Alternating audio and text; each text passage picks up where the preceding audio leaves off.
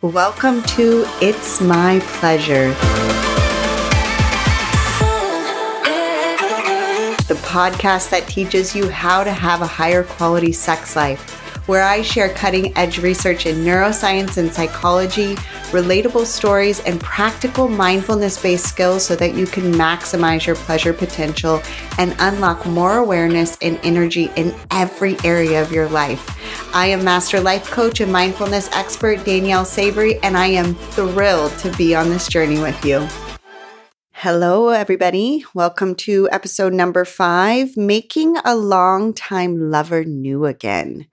And if you're listening to this episode on the day that it's released, happy Valentine's Days, lovers out there all over the world. I think that this is so ironic that this episode is getting released on Valentine's Day because today, February 14th, 2019 is actually my 16 year anniversary with my lover boy. And it's not our marriage anniversary, but it is the anniversary of when we first got together 16 years ago. And it's just so perfect that this is about making a longtime lover new again, because that is a practice when you're in a long term relationship, right? Is continuing to bring like a freshness and a newness to whether you're married or partnered or anything like that.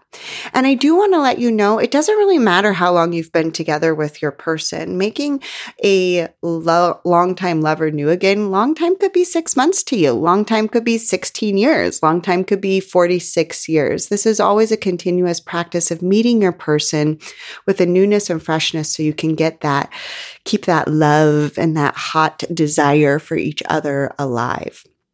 So, what I want to talk about in this episode, you know, I think this comes up a lot, whether it's with my clients or just with my friends, is how do we keep that fire burning for our person? How do we stay in it for the long time and still like look forward to sexy time? Like look forward to our person, maybe how we did the first time, right? Like how how we were able to when we first got together. And I want to say here, you know, I'm not really supposed to talk about too much about my personal life on this podcast, but after 16 years, I honestly can say that it's never been hotter between me and my guy. And I do feel like, you know, definitely when we first started dating back in college, it, that, you know, that was also really hot, but it, in a different way, you know, because there's things that you grow and you learn with somebody,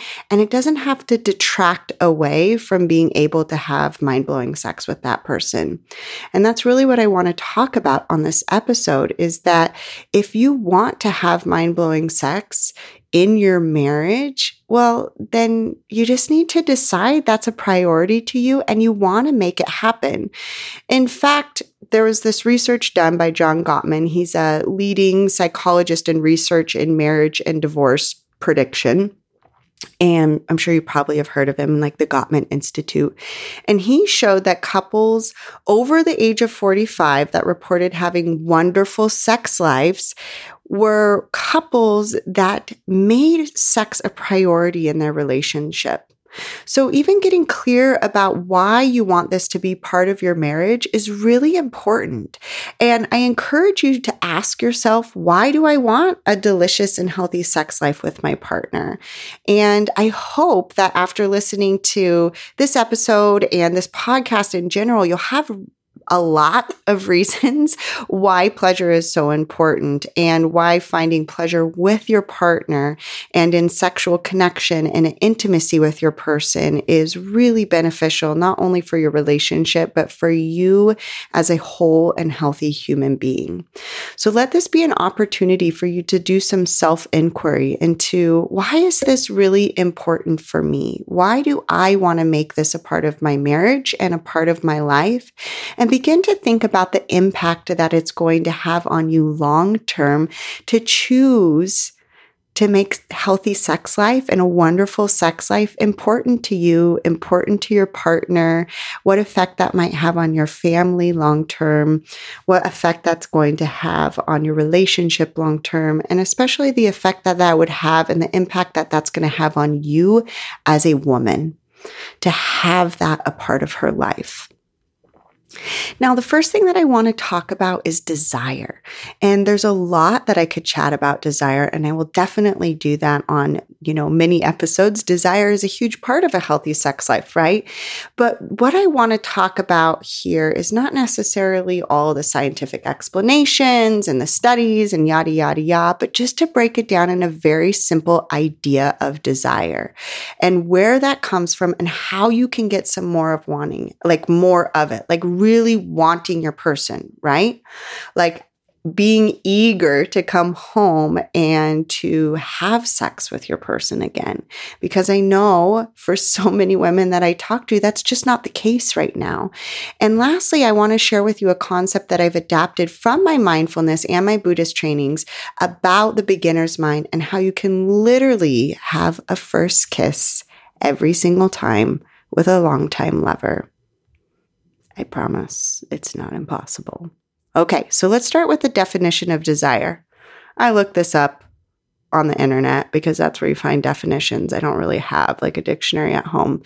And what the internet said was desire is a longing or craving as for something that brings satisfaction or enjoyment. A longing or a craving for something that brings satisfaction and enjoyment. Now, notice, even in this definition of desire, there are very there's two very different explanations right? One is that wanting that deep craving like that come hither you sexy beast. And the other is more about the connection and the actual enjoyment. And wanting and enjoying are two very different things. They're even very different in the brain and I hope to give you a brief insight into both of these how maybe you can want or long for your longtime lover again for your person and also how you can enjoy them. Because the more that you enjoy them, the more pleasure that you have when you connect, then that is going to have an effect on longing and desiring them again and again and again, year after year after year. So many of my clients that I've worked with, as well as myself, and many of my friends have a conversation that's kind of like, uh, I just wish it was like when we were first dating. It's like I literally couldn't get enough when I was younger. And then it's like, I know what happened. It's like we're boring roommates. And sometimes when he kisses me, I'm like, ew, no, that's the last thing I want right now. Get away. Or I'm just so exhausted. Like sex sounds like such a chore right now. Like, can I just like roll over and just, you know, moan a little bit? Is that okay? right? or I literally I heard this once. I literally have no sex drive. Pretty sure that got pushed out of my vag along with my baby. So wherever you're at on this, just recognize that after a while, that like desire, that longing, that eagerness, that hunger you kind of had for your person may diminish, and that's totally normal. So, where exactly does desire come from, and how can we create more of it? Any guesses? Yeah, the mind, right? The mind is what is creating desire. Now, I liked when I was getting ready to do this episode, I really wanted to put myself back to like when I first started dating my husband. And when I think back to that, when I was in college, I really desired him. Like every single day, I just felt like this longing in my loins for him. And I could hardly wait until after class would be out when we would rendezvous back at my cozy cottage. And I had imagined greeting him with a kiss. And I could almost like feel his hands gripping my waist and just pulling me towards him. Do you guys remember that feeling, right? Like it was like minutes apart and it could feel like days because you just craved this person at such a deep level. Yeah, that was really hot. Anyway, it's getting me hot right now. Now, what is interesting to reflect on here is what was actually happening was that my mental space, right? We talked about this before, like your mental activities was being filled by him. It was being filled by us. And as we've chatted about in many of these episodes, there's so many mental activities during each day dedicated to a lot of things. But during this time, a lot of my mental activities was dedicated to this intimacy that I had with him and this connection. He was on my mind. We were on my mind. Connection was literally on my mind. Pleasure was filling my mind space. And I was incentivized to connect with this person because of the enjoyment and the satisfaction I got when we meshed, right? So my mind would replay like steamy sessions or fantasize about what might be and just playing with the possibility of pleasure to come.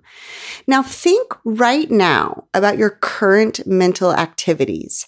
How often do you think about your partner in this way? How often do you think of your partner like there is a reward of some kind that you will have when you connect with him or her? Like, oh, I just, if I get over this rainbow, there's going to be this pot of gold at the end, right? So when you start to reflect on where the bulk of where you let your mind wander off to, my guess is it probably isn't to your partner that much. And even if it is to your partner, it's probably like whether or not they can pick up the groceries or how you're handling most of the things at home and who's doing what. You're making a tally list of all of the tasks in your head, right? But it's very little, if often, about connecting with them in a pleasurable way. Now, I did a brief intro uh, last episode into mindfulness. And the beautiful thing about the practice of mindfulness, and as you become more mindful, is that you become aware of all the places that your mind is wandering to each day. The mind is untamed. for the most part, unless we're bringing a practice to tame it in. And it can go fucking bonkers sometimes. Like it's like running amok, like this way and that. And when we start to pay attention to it, like really, really watching where it goes, we become brutally aware of how often it is thinking thoughts that are unuseful and just downright harmful at times, especially to your relationship. So seriously, it's just wandering in this direction and that, and it just doesn't serve us. And we have no interest at all, right? So, I was talking with a client the other day about choosing our time wisely. And the last six months that we've been working together, she's really been focusing on choosing her. We've uncovered what it is she really wants more of in her life, these priorities, and what doesn't serve her and line up with the life that she's working on creating for herself. And so recently, she's really begun to notice the positive effects of this because she's able to make decisions about her time through this lens of is this choosing me and what really matters for me? Is how I'm choosing my time right now truly what I'm trying to create more of in my life? And she schedules accordingly.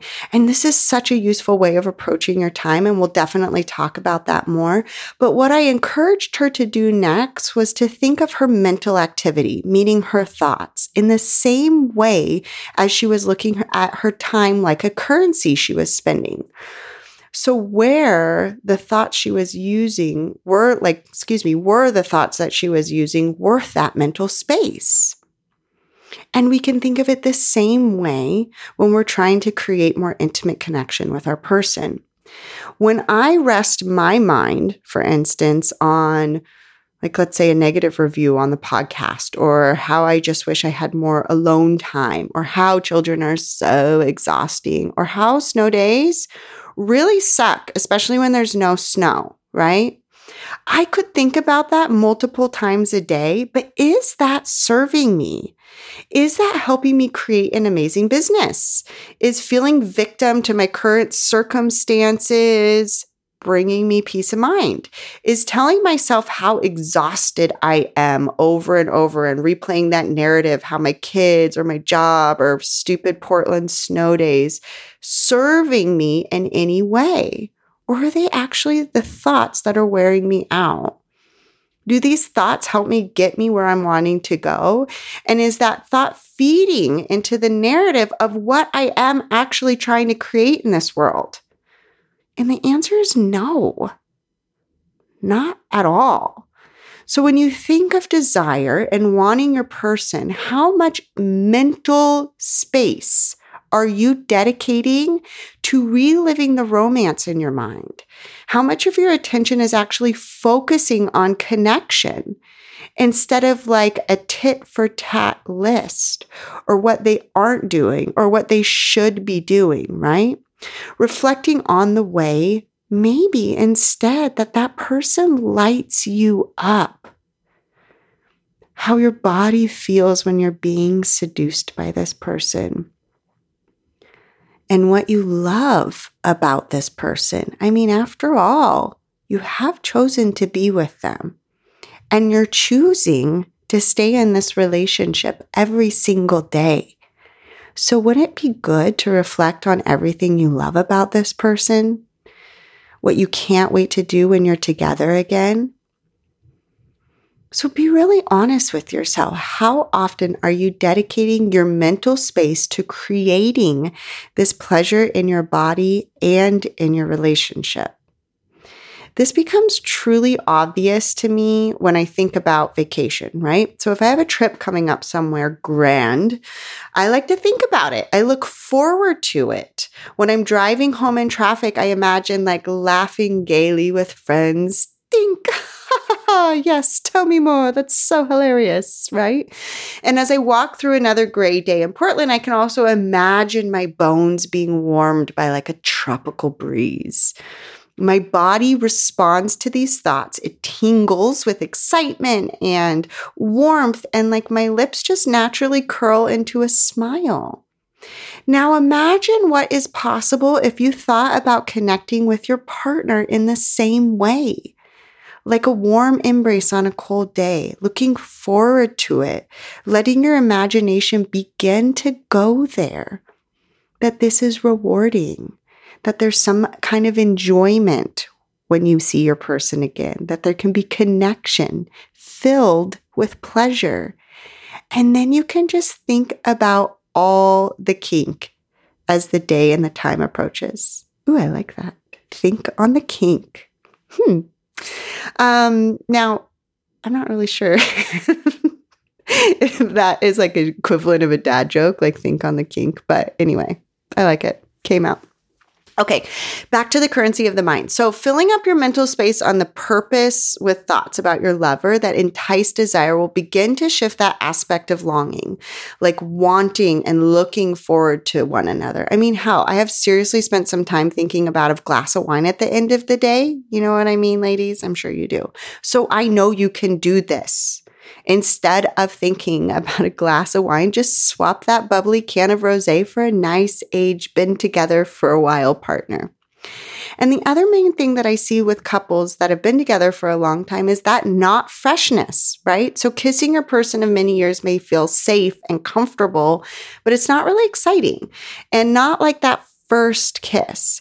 But comfortable doesn't necessarily mean mind blowing sex. Am I right? So don't get me wrong, I love cozy cuddles and I love the soft embraces and I love the slow love making. And there's a time and a place for that too. But what I hear most of women talking about is losing that like loving feeling, like losing their mojo, like losing that like want and that like, this is just tantalizing like hotness, right? That eagerness can wear off as time goes on. And how often do we hear things like, well, I'll never get a first kiss again? Or wow, um, now I'm just like married to the same dick or vagina for the rest of my life. Like it's this moment of grief, right? Like sometimes we talk about being partnered with somebody for the rest of our life as this like loss of a newness, when in fact, you can have newness every time. It isn't true. And I'm not just talking about like the same old balls part either, right? Like you can actually approach your person with a freshness and a newness. And how fun is that? So, first off, I want to remind you again, you're choosing to be with this person, you're not forced to. You could, if you want, go and have an affair. You could go and get a divorce. You could decide to have an open relationship. You are choosing to stay. No one is forcing you. This is just a simple reminder that I like to remind myself of all of the time is I'm choosing this. Because when you remind yourself that this is a choice, you can feel empowered to show up the way that you want to. I'm choosing this. And because I'm choosing this, I want to choose it to be really amazing. Because I have made this choice and I can also make this choice to have a hot marriage. I can choose that amazing sex is simply part of the commitment as well. So back to the newness, to the news alert. Every time you kiss, it's the first time. It is the first kiss you have had with this person in this moment, with all of the experiences that have led up to this moment in your life with these thoughts, right? Okay, I know you're rolling your eyes right now. Yeah, Danielle, but that's totally far fetched and I get you, but it's not really a first kiss. Okay, maybe. But really wrap your noodle around that for a moment. You have never kissed this person on this day in this moment, and you will never get to do that again. This is your one and your only chance to have hot sex on this day with your person. It is your one and only chance to connect in this particular moment in time. And as morbid as it might sound, you truly never know when your kiss will be the last one. So seize the moment no one ends up on their deathbed saying like god damn it i had too many amazing kisses or i totally wish i wouldn't have had so much delicious mind-blowing sex with my lover. What a waste right? Nobody says that. So you can choose to do this. You can choose to make it a part of your life and i guarantee you're not going to regret it. You're not going to think about like oh man i wish i would have just like totally marinated in front of Netflix more instead of having awesome sex with my person. Okay. But for real, we can experience a kiss with a longtime lover as if it's the first time. And just a little fun fact I looked this up just for this episode. See, I looked a few things up. It was really fun. Definitions, um, lip regeneration. So, the skin cells of your lips actually regenerate every 30 days. What? So even if you don't believe me that it's a first kiss at least once every 30 days, it totally is because your lips are all new cells. Okay, back to the beginner's mind.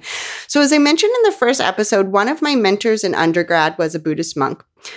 And it was this time that I was first introduced to the idea of a beginner's mind. And I didn't think much of it at the time, but when I began meditating on the regular way after college back in 2008, this I idea began to stick with me because as I sat on the cushion more and more, I met my breath over and over and over again. And I found a freshness to it. It was different because I was different. My t- meditation was different because my mind was different. And because I approached it with curiosity and fascination as if I was meeting my breath and my mind for the first time. So let's pause for a moment and think about things we do frequently. So maybe you shampoo with the same shampoo each day. Now, you know, when you first bought that shampoo at the salon, it was like, oh my God, you have to smell this. It's so divine. I have to have it, right? And over time, you may notice that you might pick up on that deliciousness just for a moment, like that first squirt of a generous amount into the palm of your hand, and then you rinse and repeat right? But the perception of that sensation diminishes. Your brain adapts. It's no longer this novel experience for you. The brain has noticed the sensation of smell. It's familiar. Nothing new to see here, folks. Same old shampoo. And automatically you'll begin focusing on something else because it's already adapted to the smell and it's not really of great importance. So, this olfactory sensation is then put to the back of your mind and outside of your conscious awareness, because after all, that's coveted space, right? We're talking about that conscious space in the front. This mental activity is really reserved for like what the brain thinks is important. You can also think about a movie that you've watched. If you have kids, you understand how amazing Moana was the first time. And then, probably by viewing number 467, you'd rather hold your hand in a pool of hot wax. Now, what is different? Well, how you're experiencing it is different. The commentary that's going on in your mind is different, right? You know what's going to happen next. There's no mystery. There's no wondering if Maui and Moana will take it, uh, make it all the way to Te Fiti or not. And you know full well the Tamatoa wasn't always so fab. Like those are just things that you know. And so you're not wondering if he was a drab little crab once. You know he was. And for the final example, I want to bring in this idea of trying like a new dance move. So the first time you try, let's say flossing, it's super confusing. Honestly, it's like a lot of times of trying that is confusing. So it's like the hip is this way, the arm's that way, pump, okay, only twice, and then back to the other side, right? And then over time, your body just remembers how to do it.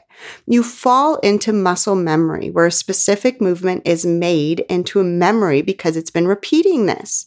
Now, these are all three examples, and in my opinion, they sum up what happens often in our long term partners. The novelty can dissipate.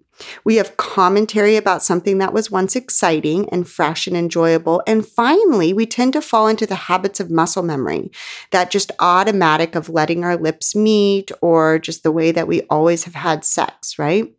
And for sure, when we approach our lover in this way, of course things are going to feel mundane.